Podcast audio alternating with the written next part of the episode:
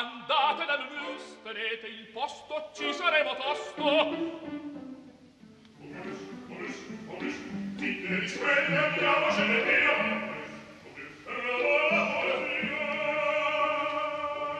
Momus, il caffè dell'opera. Buongiorno, benvenuti al programma di Lucia Rosei e Laura Zanacchi che oggi firma la regia, mentre la responsabilità tecnica è di Gina Collauto. Buongiorno da Sandro eh, Cappelletto. Prima di tutto eh, un eh, augurio al maestro Silvano Bussotti che compie il primo ottobre i suoi 87 anni e eh, è uscito, è appena uscito, un disco che ehm, propone un suo celebre, anzi due suoi celebri lavori per chitarra. Si tratta di Ermafrodito, gran fantasia mitologica e Ultima rara pop song. Il disco si chiama The Bussotti Circle, il circolo, il cerchio Bussotti. Perché? Perché propone anche dei lavori di compositori e interpreti che gli sono stati e gli sono molto vicini, che si sono, sono stati suoi allievi, hanno lavorato con lui, hanno creato tanta musica con lui.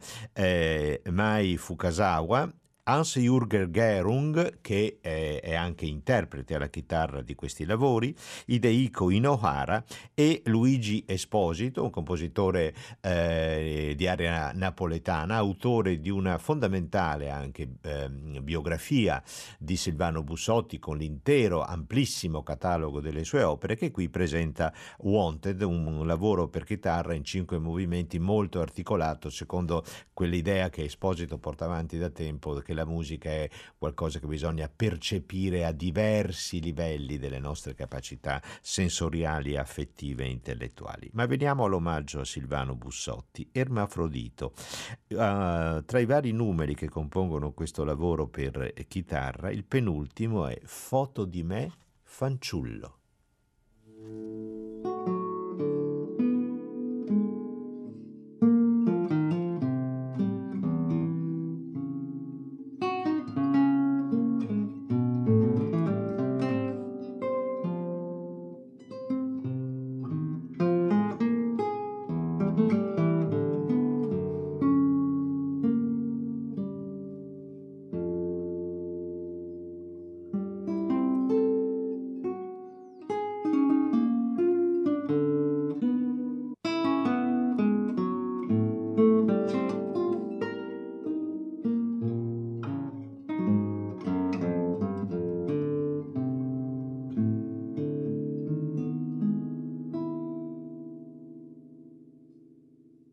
Così un'apparizione, una eh, rievocazione dell'infanzia. Pochi compositori hanno indagato il mondo dell'infanzia come ricordo, come nostalgia, come vitalità, come ha fatto Silvano Bussotti col suo sguardo magnificamente ingenuo, ma eh, ricordo sempre che l'etimologia di ingenuo significa nato libero, uomo che è libero, quindi che ha uno sguardo libero.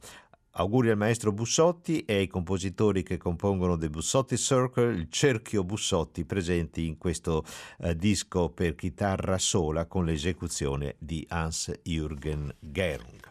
E eh, veniamo all'argomento forte del eh, Momus di oggi e andiamo a Parma dove è in pieno svolgimento il Festival Verdi è iniziato con il Macbeth e poi proprio in una ravvicinatissima eh, successione ehm, propone il giorno eh, di regno, eh, sabato 29 questa sera il debutto molto atteso delle Trouvert, la versione francese del eh, Trovatore e poi da eh, domani sera, da domenica, l'Attila, si tratta di nuovi allestimenti, si tratta di uno sforzo produttivo importante e naturalmente l'occasione di ascoltare la versione francese del Trovatore è piuttosto piuttosto rara, eh, ma eh, prima vorrei eh, proporre un ascolto, secondo me l'ascolto determinante, decisivo per capire la storia del trovatore. Si dice sempre che la storia del trovatore è incomprensibile, non si riesce a venirne fuori, ma chi è?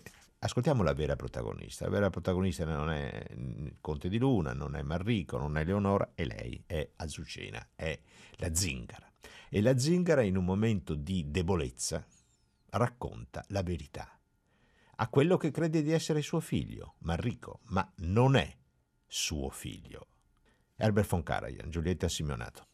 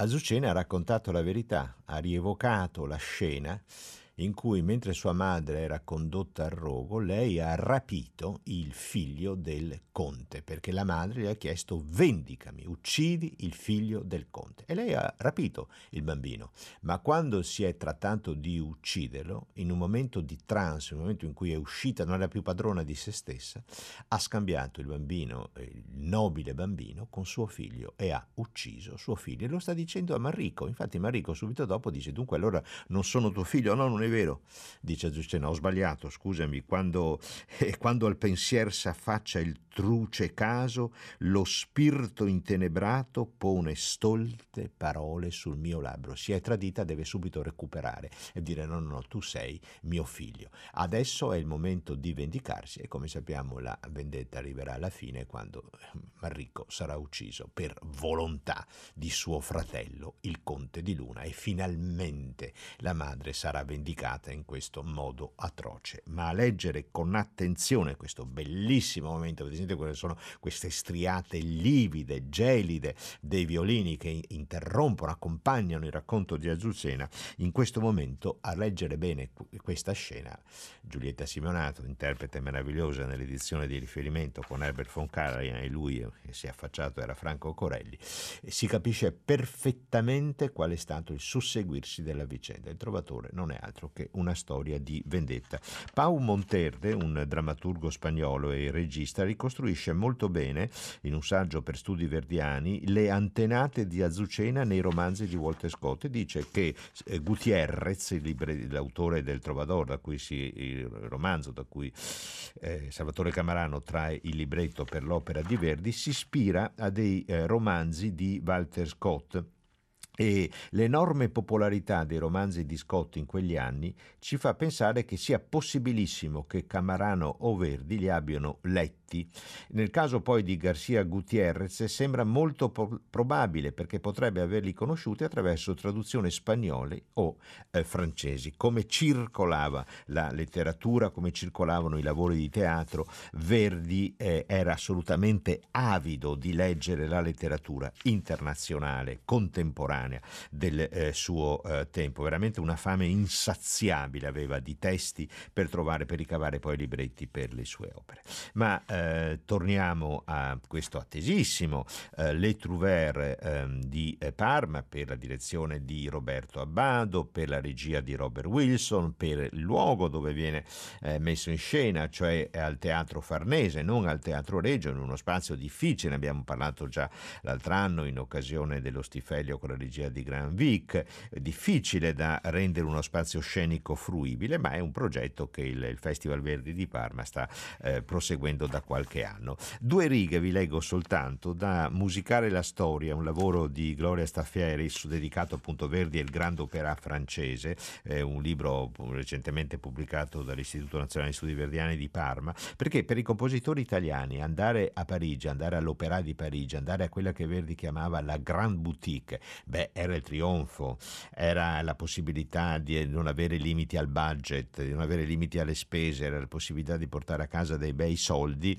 ed era la possibilità di avere una, una notorietà europea eh, assoluta tutte le linee prospettiche tracciate dalla produzione verdiana a partire da Nabucco conducono a un ineludibile punto di fuga, l'Opéra di Parigi, la meta agoniata non solo da Verdi ma da qualunque compositore dell'Ottocento desideroso di affermarsi su scala internazionale. Verdi c'era già stato a Parigi, a cominciare appunto con la Gerusalemme, dalla Gerusalemme, la versione francese dai Lombardi alla prima eh, crociata e sono molto belle belle le lettere di quel eh, periodo perché l'allievo Muzio scrive a Barezzi, che era stato il suocero eh, di eh, Verdi, pensa che fanno la musica dei Lombardi facendosi delle aggiunte, l'opera andrà in scena i primi di novembre. Gli danno tutti i diritti d'autore come se fosse un'opera nuova. Dunque, oltretutto c'era un bel guadagno, però bisognava fare delle aggiunte. E queste aggiunte che cos'erano? Gli inevitabili balletti per il terzo e delle volte anche per il quinto atto dell'opera. Se non scrivevi i balletti, il pubblico del Grand Opéra eh, parigino non tollerava la tua opera.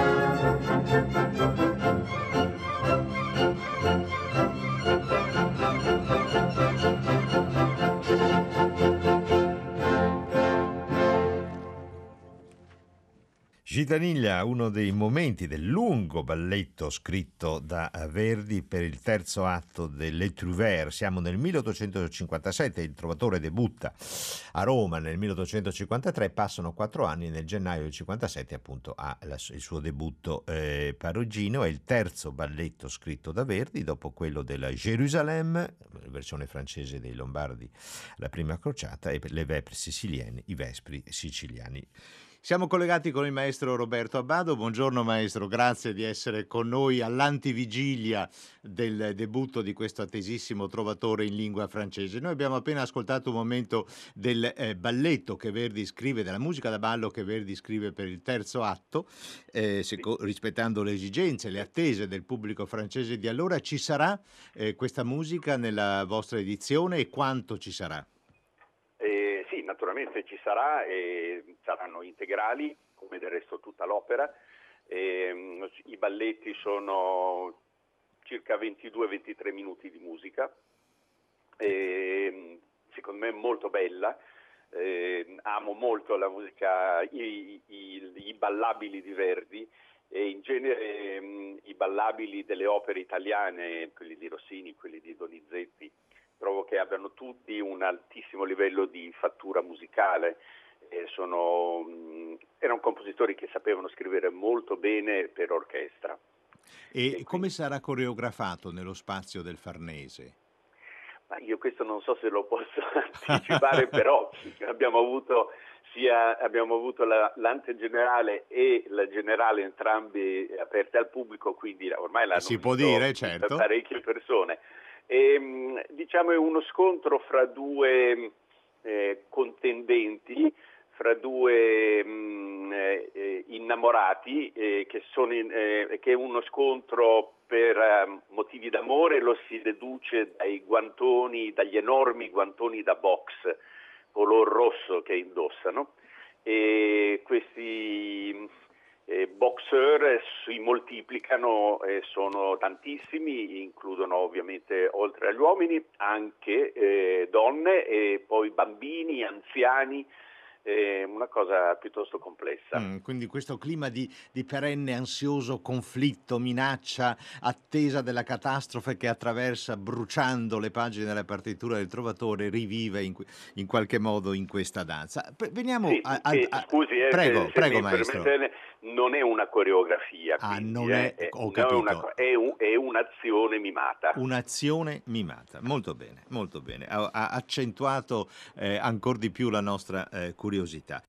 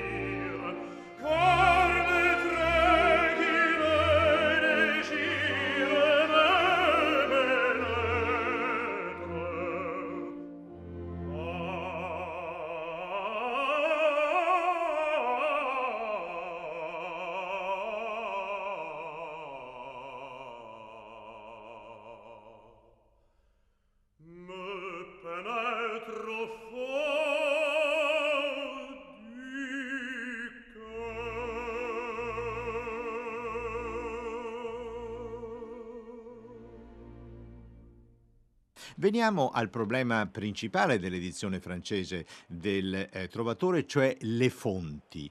Eh, come avete lavorato? È stato possibile arrivare a una versione critica attendibile? Perché eh, rileggendo per preparare questa eh, trasmissione eh, il volume di eh, Baden sulle opere di Verdi, lui parla di un piccolo mistero, cioè che le, le fonti autografe della versione parigina sono molteplici, a volte anche discordanti. Voi che eh, soluzione avete scelto? Dunque, noi abbiamo scelto la soluzione dell'edizione critica e qui il musicologo che l'ha curata è David Lawton, che è lo stesso che ha curato l'edizione critica del Trovatore italiano. Sì. E, so che lui ha trovato tutto il materiale di cui aveva bisogno. E le differenze rispetto all'edizione italiana sono parecchie, eh, a parte mh, alcuni momenti di nuova musica o, o, di nuova strumentazione o di linee vocali alterate, ci sono tantissimi particolari che riguardano le articolazioni sia dei cantanti che dell'orchestra, insomma è una, una, un trovatore che eh, dava apparentemente all'ascolto risulta molto simile e, e poi invece a guardarlo, a, a, avendo davanti una partitura eh, o conoscendo i trovatori in italiano molto bene, ci si rende conto che le differenze sono tante. Ecco, sono differenze immagino dovute alla difficoltà che sempre c'è di adattare una metrica, una prosodia a una lingua diversa. Quello senz'altro e quello riguarda molto, spesso riguarda i recitativi, i recitativi sono stati anche un po' abbreviati e, e sono state scelte delle soluzioni proprio linguistiche diverse rispetto all'italiano. E, mm, poi Verdi ha anche dato tante indicazioni anche per i semplici accordi che ogni tanto che si sa, nei recitativi appunto alle volte il dialogo viene punteggiato da degli accordi dell'orchestra che magari nella versione francese anziché essere piano sono forte, ehm, forte addirittura con l'accento. Eh, ci sono davvero tantissime eh, differenze, ma io poi credo che le, gli adat- l- eh, Verdi abbia innanzitutto tenuto conto della presenza di un mezzosoprano molto celebre che aveva a disposizione a Parigi, che era la Borghi Mamo, e per lei ha cambiato e un po' allungato la parte di Azucena. Di Azucena, eh, Adelaide Borghi Mamo, sì. Esatto. E ha fatto bene a ricordare questo particolare maestro perché ancora nel 57 Verdi ormai da tempo, Verdi, cioè un, è un, tra i massimi compositori operisti del tempo, eppure l'attenzione, il riguardo, la cautela verso i cantanti rimane una preoccupazione costante, anche magari per, per, valorizzare al meglio le cose scritte, ma certamente sapere che Azucena sarà quella cantante piuttosto che un'altra eh, ha delle conseguenze nel, nella scrittura verdiana. Sì, e poi è possibile anche che, che, la cantante stessa abbia richiesto a Verdi di estendere un po' la parte. Eh, il, per esempio il, più, cambiamento più evidente, non mi riferisco uh, solo alla parte di Azucena, eh, ma per tutta l'opera, è il finale dell'opera, dove si riascolta il miserere che fa parte della prima scena dell'ultimo atto, è un coro interno maschile accompagnato dai rintocchi di una campana funebre. Questo miserere ritorna alla fine, lo scopo è quello di far uscire Manrico, dare più tempo a Manrico di uscire per andare verso il patibolo. E anche in, probabilmente a Parigi si poteva aprire e vedere sul fondo il patibolo stesso e, e, quindi per questo è stato giustamente definito un po' più spettacolare, però offre poi anche in questo caso eh, la possibilità sia a Manrico che appunto a Zucena, sempre la Borghi Mamo, di cantare delle frasi che nelle versioni italiane, nella versione italiana non ci sono. E cioè, poi di chiudere comunque molto rapidamente come piaceva Verdi. Molto rapidamente come piaceva Verdi, con questa aumentata spettacolarità come piaceva al pubblico parigino, parigino del tempo. Certamente. Ricordo che nel vostro allestimento la protagonista nel ruolo di Azucena a mio avviso la vera protagonista di tutta l'opera, sarà Nino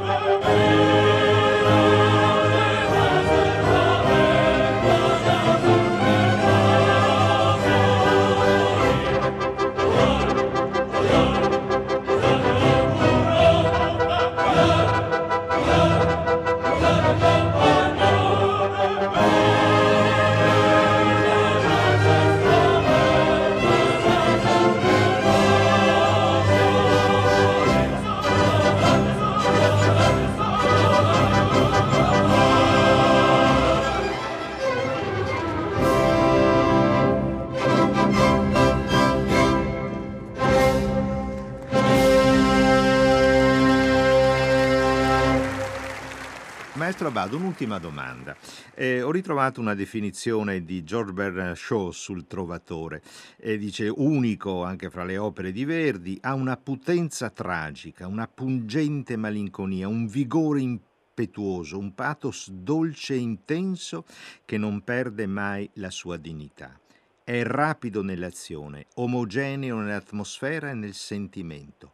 È assolutamente privo, attenzione, di interesse intellettuale e fa costantemente appello ai sensi. Non vi consente di pensare.